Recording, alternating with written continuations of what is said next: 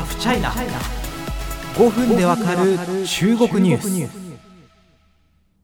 年末年始セールって盛り上がりますよねすごく。あの会社によってはまあ冬のボーナスとかも出てこの1年頑張ったからお金もパーッと使っちゃうぞって方も多いんじゃないでしょうか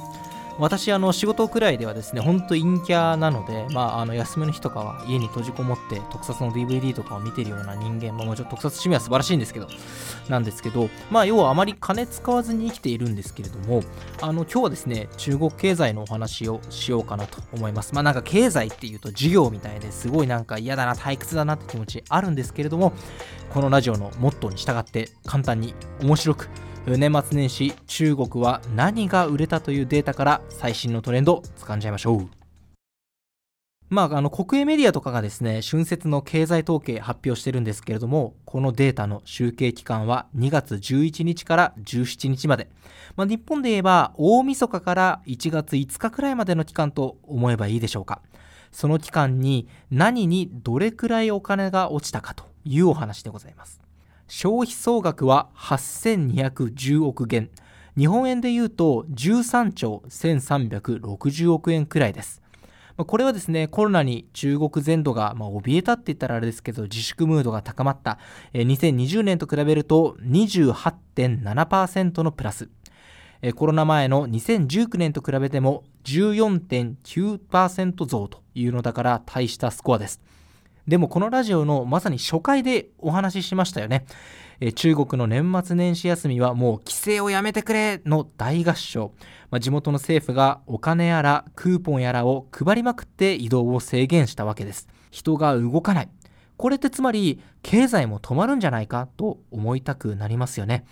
え国営放送 CCTV によると中国では1億人以上が規制を自粛したといいます。ただ、規制をやめたから家にみんな閉じこもっているかといえばそんなことはなく、都会のショッピングセンターではお客さんの数が前の年の2倍に膨れ上がったという統計もあります。まあ、家電やお菓子などのおつまみ、衣替えの服、健康グッズなどの売れ行きが盛んだったそうです。あとは恋人との時間を過ごすため装飾品やお花なども売れたとのこと。要はまあ実家に帰らないから家で運動するとかもしくはダラダラ過ごす他にも恋人と過ごすなど実家に帰らない代わりに別の楽しみ方を多くの人が見つけたのかもしれませんね。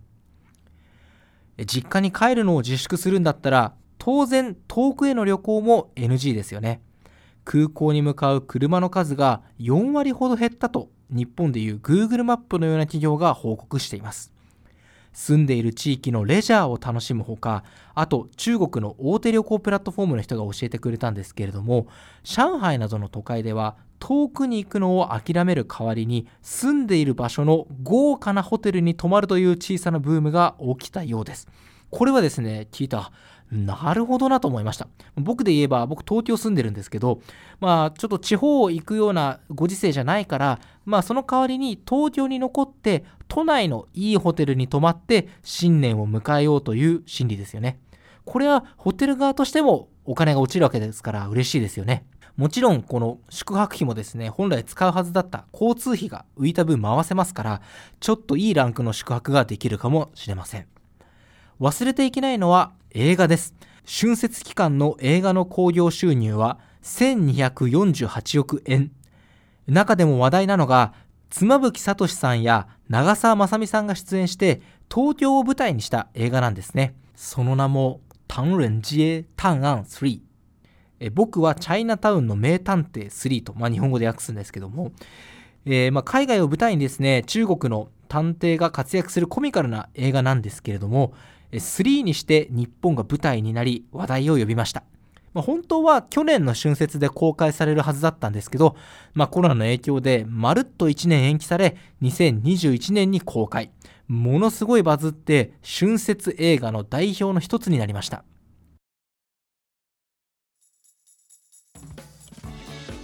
まあ、ここまで喋っているとですねなんか中国経済すごいじゃん勝ち組みたいに思えるかもしれません。確かに一足先にコロナ危機を脱し、まあ、もちろん感染のぶり返しあるにしてもですよ。それでも街中の消費が戻っているということをこれらの統計は感じさせます。ただこれにはもちろん中国政府の意図もあると感じていて、まあ、去年くらいからですね政府はずっと、まあ、なんかいろんな統計を持ち出してほら中国の経済力は強いもうこんなに消費が戻っていると喧伝しているわけです。何度も何度も。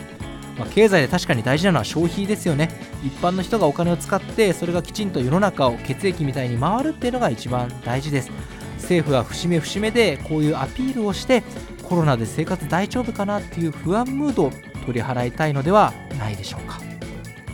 ここまでお相手ハーフポスト記者の高橋文也でした。